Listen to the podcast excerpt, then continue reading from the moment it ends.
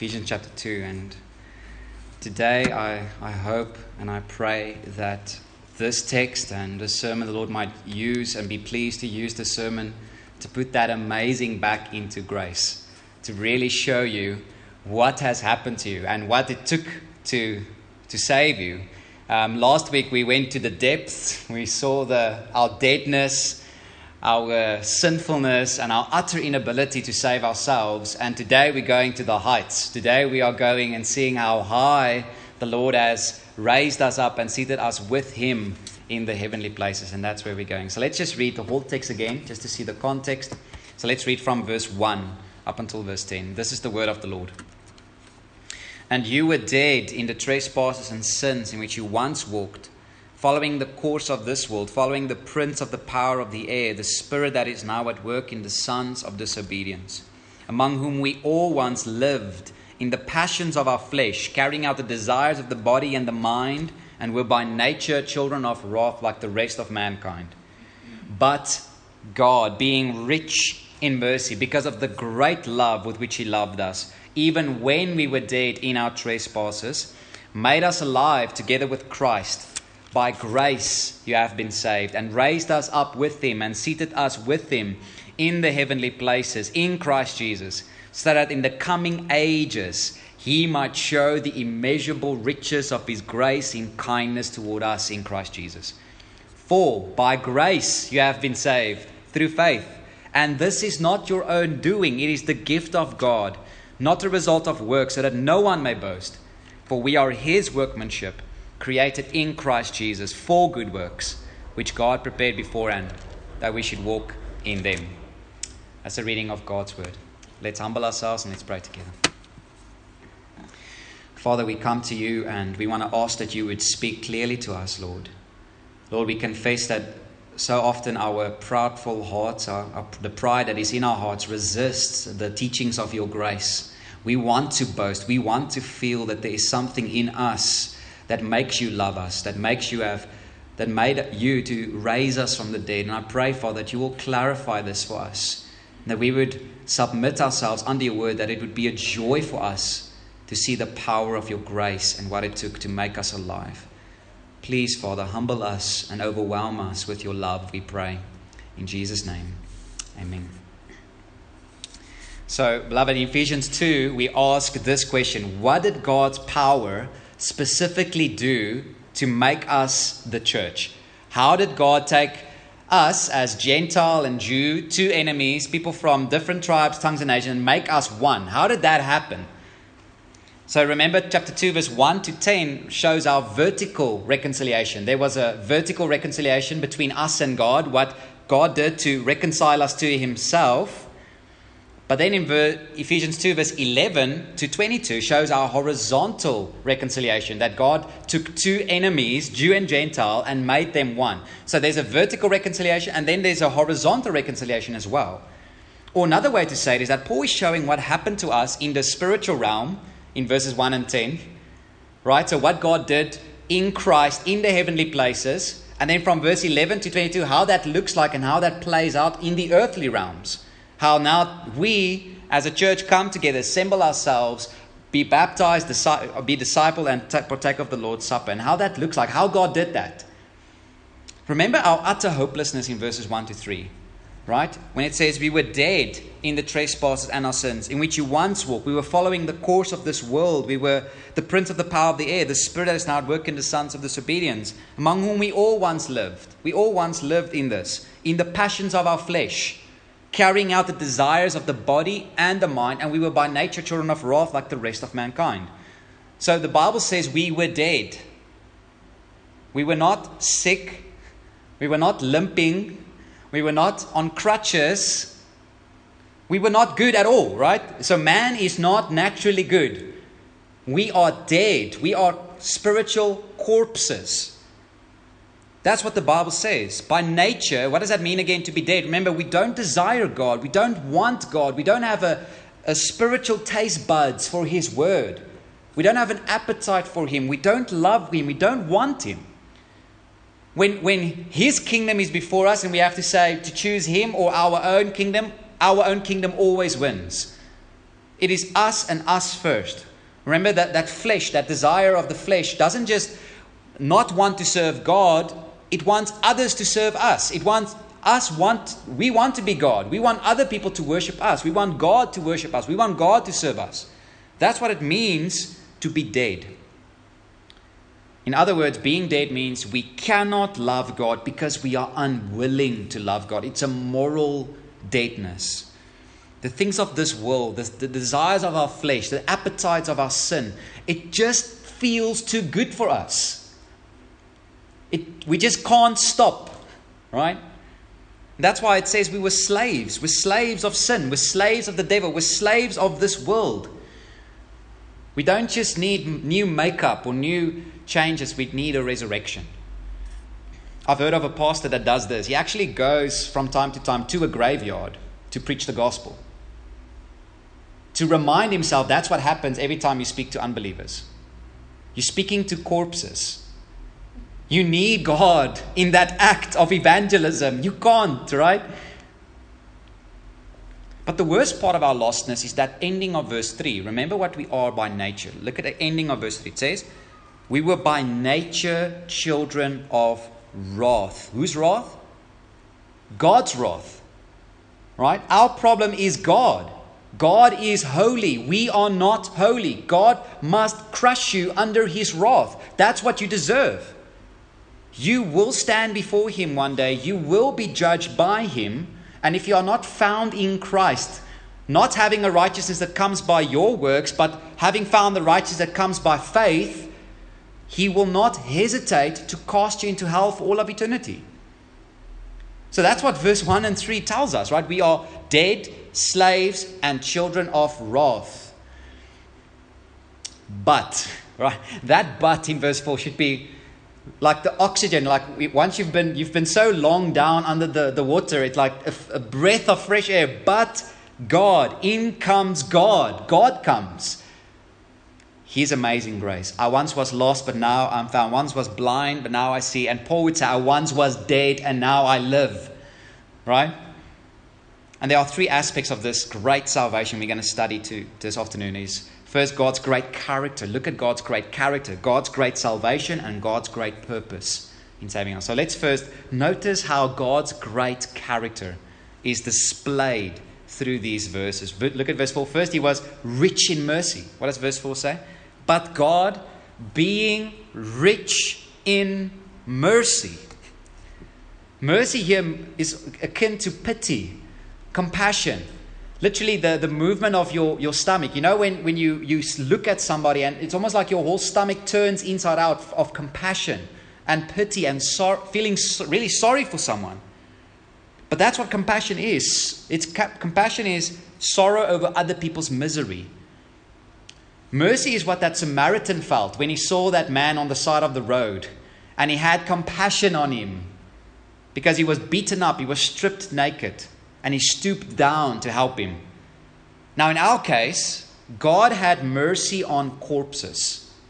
When he was looking at our helpless state, he felt compassion for us. He saw our suffering as slaves, the devil, the flesh, and the world, and God was moved to save his people. And saying that God is rich, right? What is just that, that idea that it, it's not like he's just giving us a little bit of it. It's not just like He has a little bit of it, but He's abundant in it. There's more than enough. Some people have mercy, but they're not rich in mercy. Right? We, our mercy isn't very rich, right? It's not very compassionate. We have mercy for people that are good. We have mercy for people we like. We have mercy for people that can give us something back. But for the bad people, we have no mercy. No mercy for those. But God is not like us, right? Thank God, God is not like us. God's mercy is holy. And remember, the main meaning of holy is different, other. His mercy is not like our mercy. He looked upon evil people, he looked upon sinful, hopeless, dead people, and his mercy burned hot for them. And he had mercy on a countless number of souls from every tribe, tongue, people, and nation for his son. God is like that father of the prodigal son. He doesn't like, when, when someone comes to him, he's not like, first clean up yourself, first try to get your act together. He runs to you in mercy.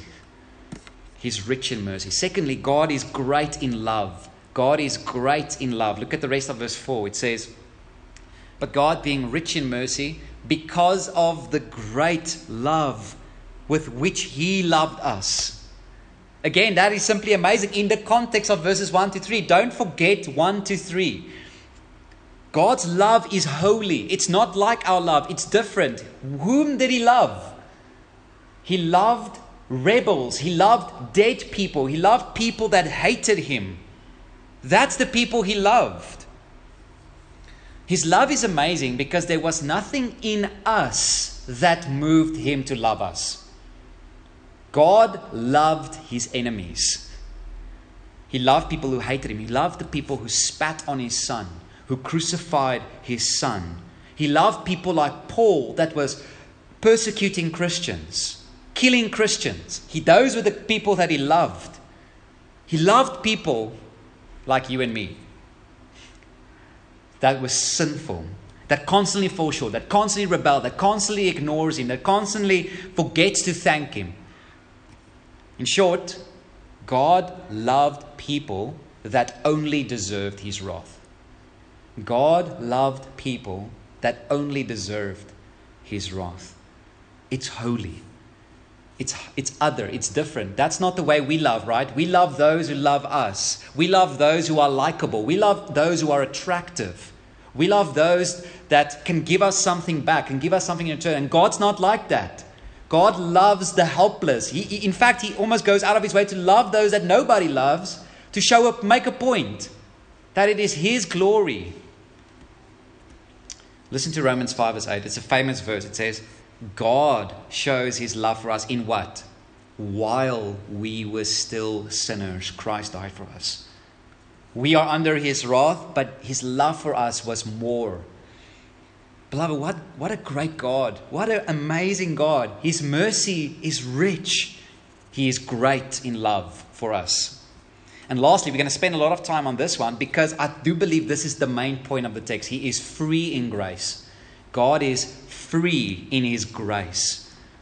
Notice this is the emphasis of this text. Like in verse 5, he's repeating themes that he's already mentioned and he is going to mention to just show us how clearly this is all of grace. Look at verse 5. It says, Even when we were dead in our trespasses, he made us alive together with Christ. In brackets, by grace you have been saved. Notice that, beloved. Notice that. In the middle of that sentence, he stops and he puts it in brackets and says, By the way, this is by grace you have been saved. But you might ask, why does he do it here? Because he's going to say it anyway in verse 8, right? Just a few verses later, he's going to tell us that anyway. He's going to say, For by grace you have been saved. Why does he repeat it in verse 5 when he talks about our spiritual resurrection? Why does he repeat it? To make this point, beloved, that this grace was free. It was free. Think of a dead person, right? A dead person needs the initiative to come from the outside. A dead person doesn't initiate salvation, doesn't initiate to be saved. It says, listen, this happened while you were dead. Did you look at the beginning of verse 5? He even says it again. Even when we were dead, this happened to you. Not you were half raised, and then he looked at what you're going to do, and then when you, if you don't believe in him, then you're dead again.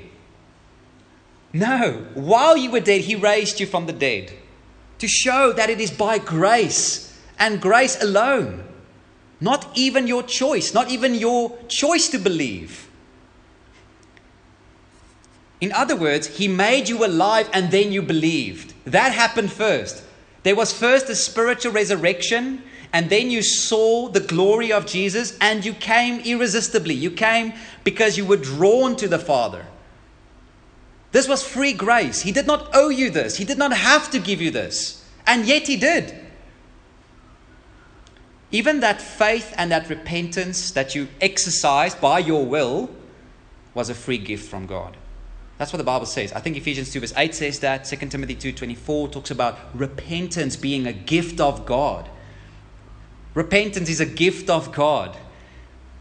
That's why a physical resurrection is a good picture of our spiritual salvation. Think of Lazarus. I think Lazarus is a beautiful physical picture of what happens spiritually to you. You how long was Lazarus dead? Right? 4 days and the Bible makes clear he even began to smell. What's the point there? He's dead. He's really really dead. The the body was decomposing. That's how dead he was. Now think of Lazarus trying to initiate his resurrection. Can't happen, right? What does it? Open the open the tomb what does Jesus say? Lazarus, come out. That's, by the way, the same call God gives spiritually to you when you become. You know, the Bible always says we are called by God, called by God. That's what it means. Called, sovereignly, creating that life. He, he breathes in new life into our dead body, our dead souls. And we have eyes to see. And beloved, it's only after He raises you from the dead that you believe. I think the, the, verse that shows this the clearest is Romans 8:30. Just look at this. We've looked at this verse quite a few a few times when we looked at election and God's sovereignty and salvation, but look at this verse again. Look at the logic of this verse. It says, "Those whom he predestined, he also what? Called." What happens after the call? Those whom he called, he also what? Justified. What how are we justified? By faith. But what precedes our justification? His calling. He calls you, then you are justified because then you believe. That's this sovereign call of God. Before you believe, he, he first makes you alive. First, you are regenerated and you have eyes to see. And that's why Ephesians 1 verse 4 says, even as he chose us in him before the foundation of the world, that we should be holy and blameless before him. Your salvation from start to finish is from Him. So that it's really by grace. That really the only reason you are saved at the end of the day is not because of you, it's by grace. You were not seeking Him, you were not on your way to Him, even when you were dead. That's when He made you alive, right? Listen to John 6:37. It makes the same point. It says, "All that the Father gives me will come to me." Look at that. It's a promise, right? Every person given to Christ by the Father will come without exception. All those given to Christ will come. Those who are chosen, those who are called, those whom the Father raises from the dead, those whom He draws to the Son, they come. And whoever comes to me, I will by no means cast out. So the invitation is for all, right? We call everybody like this come, come to Christ, be saved, be reconciled to God.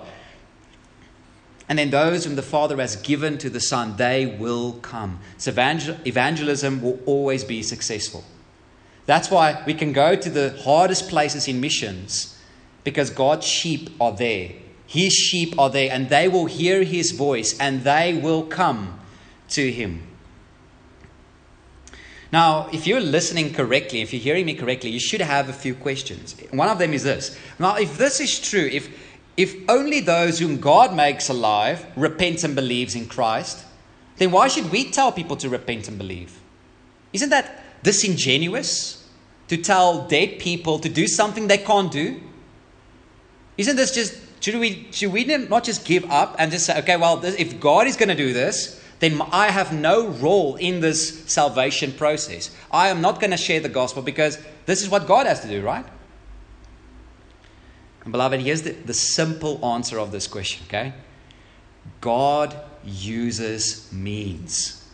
God uses means. Don't fall into hyper Calvinism. Don't fall into hyper Calvinism. That is deadly for your soul. That will kill you. That will kill this church if we believe it, if we're going to, into that direction. God decided that people will be saved through the ordinary means of grace, of prayer, of sharing the gospel, of apologetics and using our, our logic to try to persuade people to, to trust and to know that God is truth. Listen to one verse, just one verse, 2 Thessalonians 2, verse 13 to 14. It says, We ought always to give thanks to God for you, brothers, beloved by the Lord, because God chose you as first fruits to be saved through sanctification by the Spirit and belief in the truth. Now, listen to this. To this, He called you how? Through the gospel. Through the gospel, so that you may obtain the glory of our Lord Jesus Christ. How does God call dead people? How does He do it? How does He make us alive? Through the gospel. Through the ordinary means of grace. As we share God opens people's eyes and lets them see Jesus and say, I understand, I believe. But what happened there? There was a spiritual reality that God raised them from the dead. So it's through prayer, through the gospel, through our going, through being faithful to the means of grace that God decides to use to raise people from the dead. Romans 10:14. This is a ver- this is missions, right? How then will they call on him in whom they have not believed? And how are they to believe in him of whom they have never heard? And how are they to hear without someone what? Preaching. That's why we need to send missionaries. That's why we need people to go. Because, yes, God has chosen those whom He wants to save, and all of them will come. And no, they will not come unless we go, unless we tell them, unless we preach the gospel to them. God uses means, and He will not save people without those means. That's what the Bible says, beloved. This is what we do. We don't just take one portion of the scriptures and say that we like that section, we're going to believe that. We take all of it and we build our logic upon that. We build our theology upon that. So, beloved, that's why we do need to preach. That's why we do need to pray. But probably here's the biggest one. I, I suspect if you don't are not convinced by this, that this is what the Bible says. Here's probably your biggest objection to this idea is this. How can God say that He desires, genuinely desires, all people to be saved? But then, and if, you, if what you are saying is true, that He actually has the sovereign power to save people, to raise them from the dead without their initiative, then why doesn't He save everybody? Those two things doesn't seem to fit together, right? He desires all people to be saved. You say he has the power to save, so why aren't everybody saved? Seems like there's a contradiction. Another way to say this is just to look at our text. How can we have just said God is rich in mercy, but he's not merciful to everyone? That doesn't seem so rich in mercy to me, right? That doesn't seem so great in love to me if he only saves those whom he has chosen. And again, beloved, the answer to this is we take the entire Bible. We take the entire Bible. And I would simply point you to the very definition of mercy, the very definition of grace.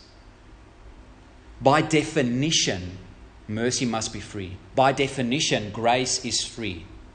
By definition, no one deserves this mercy, no one deserves this grace. Romans 9, verse 18 summarizes it well. It says, So then he has mercy on whomever he wills. What, what, is, what, is that, what does that communicate? It's free. It's free. He doesn't owe you mercy, he doesn't owe you grace. There's only one thing he really does owe you, right? But instead, he, he gives grace to some because that's the definition of grace. But to the question of why, why would he not then save everybody if he really wants to save everybody? Look at 1 verse, I think chapter 1 verse 5 points us into the right direction. Okay, this is a big answer and you're welcome to ask afterwards as well. But look at 1 verse 5. I just want to show you to, something there. It says, In love, he predestined us for adoption to himself as sons through Jesus Christ. And then he gives us the reason according to the purpose of his will. His choosing, His predestining, His adoption of us is according to His purpose. He has a purpose, He has a reason. So there's a sense where this is not arbitrary. It's not like God just picks and chooses randomness. No, it's according to the purpose of His will. He works all things according to the counsel of His will. So He has a counsel, He has a will. God is wise, God is just, and God does everything He does for what? For His own glory. And I, I really think that's actually very at, right at the bottom, really, of this, this, this discussion is it's not about us. It's about God's glory. We don't feel bad or we don't object when the devil sinned and when the angels sinned, the demons sinned, and God just condemned them. No grace, right? No mercy. Do, do any of us feel, Lord, that's, that's unjust? No. We feel the rightness of that, right? We feel the justice of that. And beloved, listen to this. That's what we deserve. We're no better than the devil. We're no better than his demons. We all deserve to be condemned, to be, ju- to be justly thrown into hell. And yet, in his great love, he doesn't do that. Many, many people he, uh, he raised from the dead for his son to make a bride, his own son dying on the cross for us. So, beloved, in short, when the Bible says he desires all men to be saved, we believe that. He does. Why? Because the Bible says it. And when the Bible says that we cannot be saved without praying, without going, without evangelism, without the means of grace, we believe that. And, when, and we also believe that God has chosen before the foundation of the world, that He has predestined us for adoption, that He works all things according to the counsel of His will, that while we were still dead, He raised us up. By grace you have been saved. We, we simply take the entire Bible and then we wrestle with it, right? And then you know you're, you're busy with true theology when, when, when your mind is seeming to be too small to understand these things. Good job. Right? That's the Trinity. That's the inspiration of Scripture. That's everything true of the Bible. Okay? But let me now go to your heart. I want to I want to go to your heart because this was now very intellectual. This was now very but let me show you why that is good news for you as a Christian. If you're a Christian, why that is good news for you to believe that God chose, redeemed, predestined, raised you up even while you were dead. And it's this. Are you ready? The f- motive and the final reason why God loves you is not found in you, it's found in Him. That is incredible good news. Did you notice none of those three attributes? You know, He's rich in mercy, He's great in love, He's free in grace, has anything to do with us. It's all according to His character, His attributes. Again, the world, what is the world's gospel? What is the, the man made, man centered gospel? God loved you because you are special. Right? God saw something so great in you. You're so valuable to Him that He sent His Son to die for you. Even if you were the only person alive, He would have still sent His Son to die for you. Now, the focus of that gospel is whom? It's us. The final reason why God loved you was because you were special, you were great, you were amazing. But that's bad news. Do you know why? What about those days you are not so special, not so good, not so holy, when you fall into your sin, when you keep on disobeying Him? But if He has loved me based on me, now He does not love me. Because I've sinned yet again. I've disobeyed Him once again. Because if the reason for His love is something in you, it's based on your performance, on how well you did that day, and then He will decide if He loves you afterwards or not. Do you see why that's bad? But listen, if God showed you mercy, if God loved you by nothing good in you, but by His mercy, His grace, His love for you, even on your bad days, He still loves you. It's like marrying someone and you already know the adultery is going to happen, and you still marry. I still choose you. I know what you're going to do. I already know everything about you, I and I love you still. Because I've chosen you. Do you see how it works? I have set my heart upon you, and I will love you until the end. Nothing you do will change that. Because my love for you is based on me Beloved, listen to this. Do you hear this? God loves you because He loves you. His love for you is immutable, His love for you is perfect. It cannot change.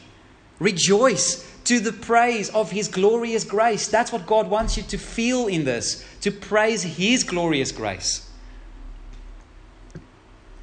But that's what this text shows us. It's his God's great character in saving us, emphasizing the freeness of his grace. But what did God actually do? Let's look at that. What happened to you when he saved you? Right now, we're looking at God's great salvation. Secondly, God's great salvation. And the first thing God did in saving you was to make you spiritually alive. He made you spiritually alive in verse 5. Even when we were dead in our trespasses, he, because of the great love with which He loved us, He made us alive together with Christ. So, what does it mean to be made alive? Well, the clue is, find, is found in verse 1 when it says, What were we dead in? We were dead in the trespasses and our sins. So, God had to deal with your trespasses, God had to deal with your sins. And that's why Christ came. The first way He made us alive was by forgiving us. By forgiving us of all our sins. That's how He made you alive. Look at chapter 1, verse 7. It says, In Him we have redemption through His blood, the forgiveness of what? Of our trespasses. That's what He did. God made you alive by canceling your sin, by putting all of your sin on the cross. You were a child of his wrath, and instead of pouring his wrath on you, he poured out his wrath on his own beloved Son. Isaiah 53, verse 6 is the gospel in the Old Testament. One verse summary of the gospel in the Old Testament says, All we like sheep have gone astray. We have turned everyone to his own way, and the Lord has laid on him the iniquity of us all. Verse 10 Yet it was the will of the Lord to crush him, he has put him to grief. So God crushed Jesus on that cross for your sins. That's the first thing God did. And He needed to do that because that was our problem. We were dead in our trespasses and sins, and He paid for it. But the second way, beloved, second way He made us alive is through regeneration. By regeneration. So by forgiveness, but He also made you alive by regeneration. Remember, you were slaves of the flesh, slaves of the devil, slaves of the world, walking in the desires of your passions and your heart and your body. And the key word in verse 2, there's two key words there. It says, in which you, first key word, once. You see that? Second key word, walked. okay? You, this was your past life. Once you were a slave of the devil. Once you were dead in your sin. Once you couldn't stop sinning. But that's no longer who you are because he raised you from the dead. That spiritual deadness that has no desire for God, no desire for His word, is gone. He gave you a new heart. And now you no longer walk in that. So, of course, we still fall in our sin and we, we fall short of His glory, but that's no longer the pattern. That's why 1 John can say, Those who are born of God cannot sin. Doesn't mean that we don't sin. It means we can't continue in sin because God's word abides in our hearts. He has made us alive. That's what is meant by the new covenant. Listen to this. Some of us don't know this, but this is what the new co- God promised that this will be the new covenant in Ezekiel 36, verse 26. It says, I will give you a new heart, ah, a new spirit I will put within you. I will remove the heart of stone from your flesh and give you a heart of flesh. And I will put my spirit within you. And listen, I love this next phrase. And I will cause you to walk in my, my statutes. Listen, that's how God speaks. I'm going to make you obey me. I will cause you because why? I'm going to rem- I'm going to do heart surgery on you. I'm going to remove that dead heart and replace it with the heart of flesh. I will put my spirit within you that you may be careful to obey me. This is new life God has given you. It's not a fake life, it's a real life. That's how you know you are alive, right? This is um, one pastor used this illustration. He talked to his son, his very young child. He says, "How do you know you are born. How do you know you are born? Right? And he says, Well, I'm alive. Right? I move, I'm breathing. That's how I know I'm born. And that's exactly how you know you are born again. You are alive, right? But if you ask Christians, how do you know you're born again? What's the common answer? Well, yeah, I prayed a prayer when I was two years old or four years old. And yes, I gave my heart to the Lord at that age. And it's all about I did, I did, I did, I did, right? But how do you know you're alive? How do you know you're born again? You are alive. You have new appetites for God. You love God. You love His Word. You want Him where you didn't want Him in the past.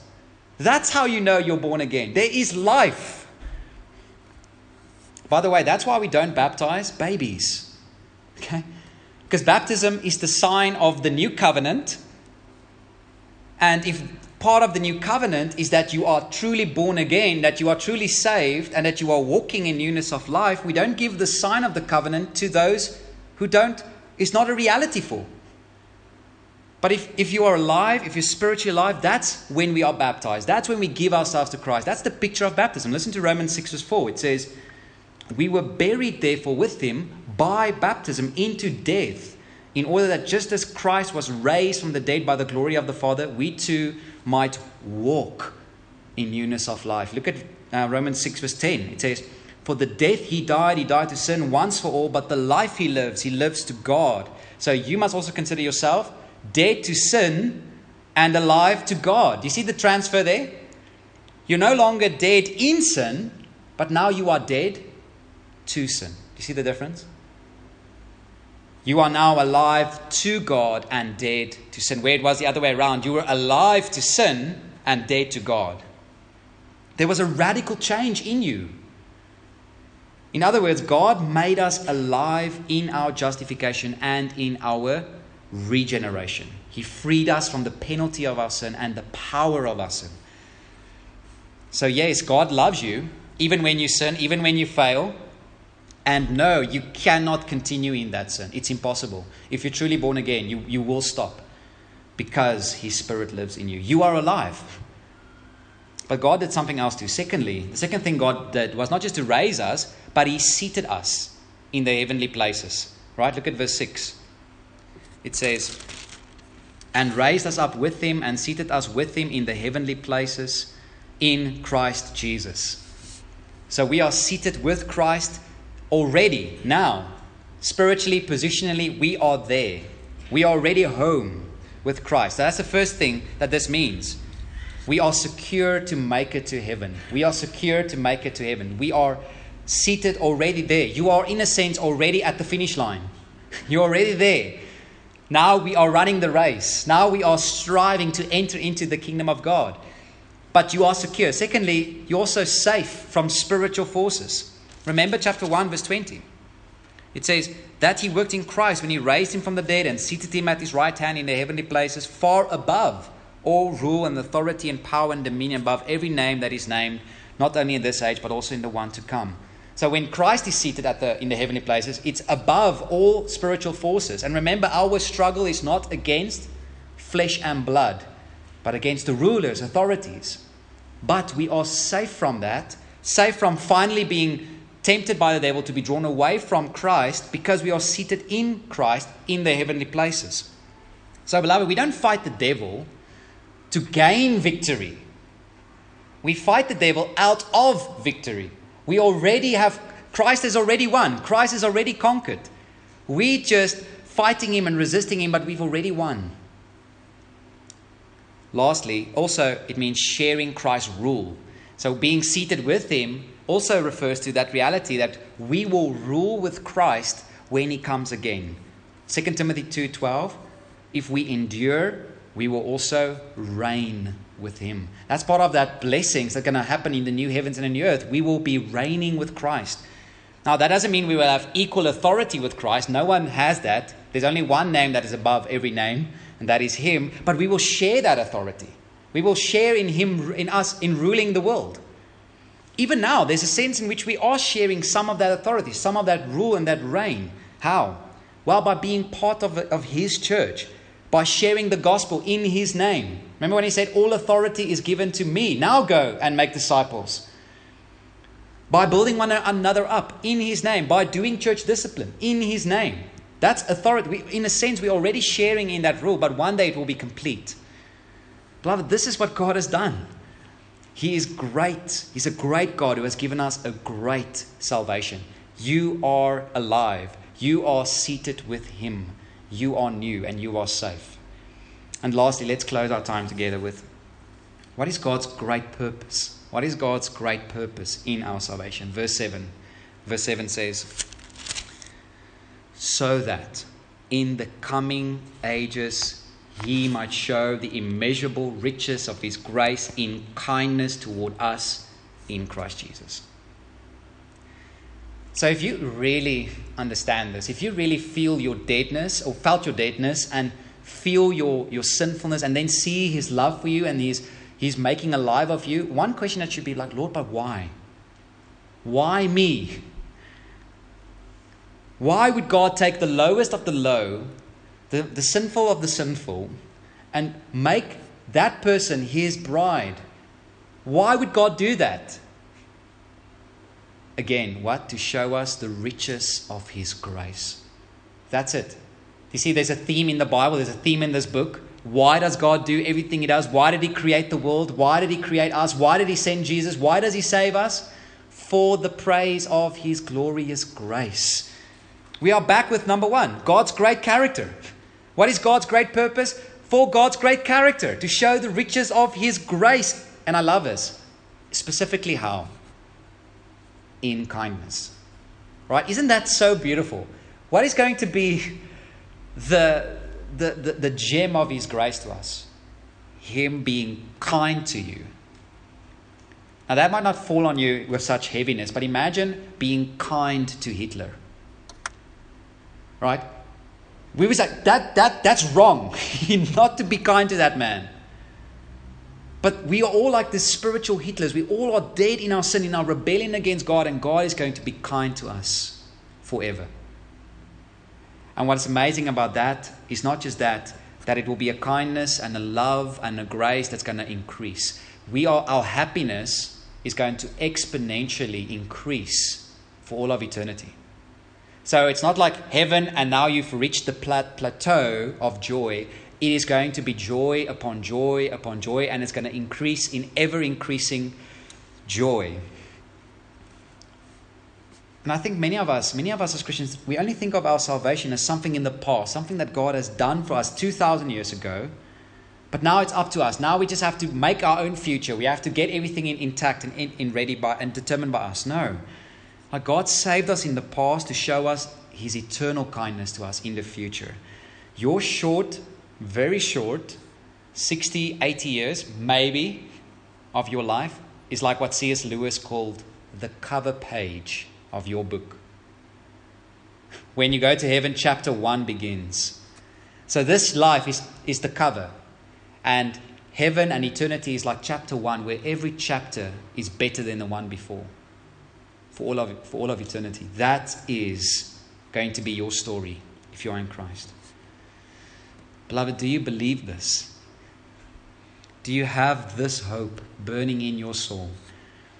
Beloved, let us worship Him. Let us worship our great God for His great salvation with this great purpose of showing eternal kindness to us. God saved us by making us alive, by forgiving us our sins, by walking in newness of life. And I pray that God might even use these words right now for those of you who are still dead, those of you who have perhaps listened to this entire sermon and they, it felt like the words were falling on rocks, on was bouncing against the wall. Listen to me. Repent. Come to Christ. Don't harden your heart any longer against the God whom you know exists. You know He exists. Don't harden your heart against Him. Come to Him. Repent and believe and be forgiven. Be saved. Be reconciled. Be made alive. And really, the word for you is chapter 5, verse 14. I close with this. Listen to 5, verse 14. It says, Awake, O sleeper, and arise from the dead, and Christ will shine upon you. Amen. Let's pray.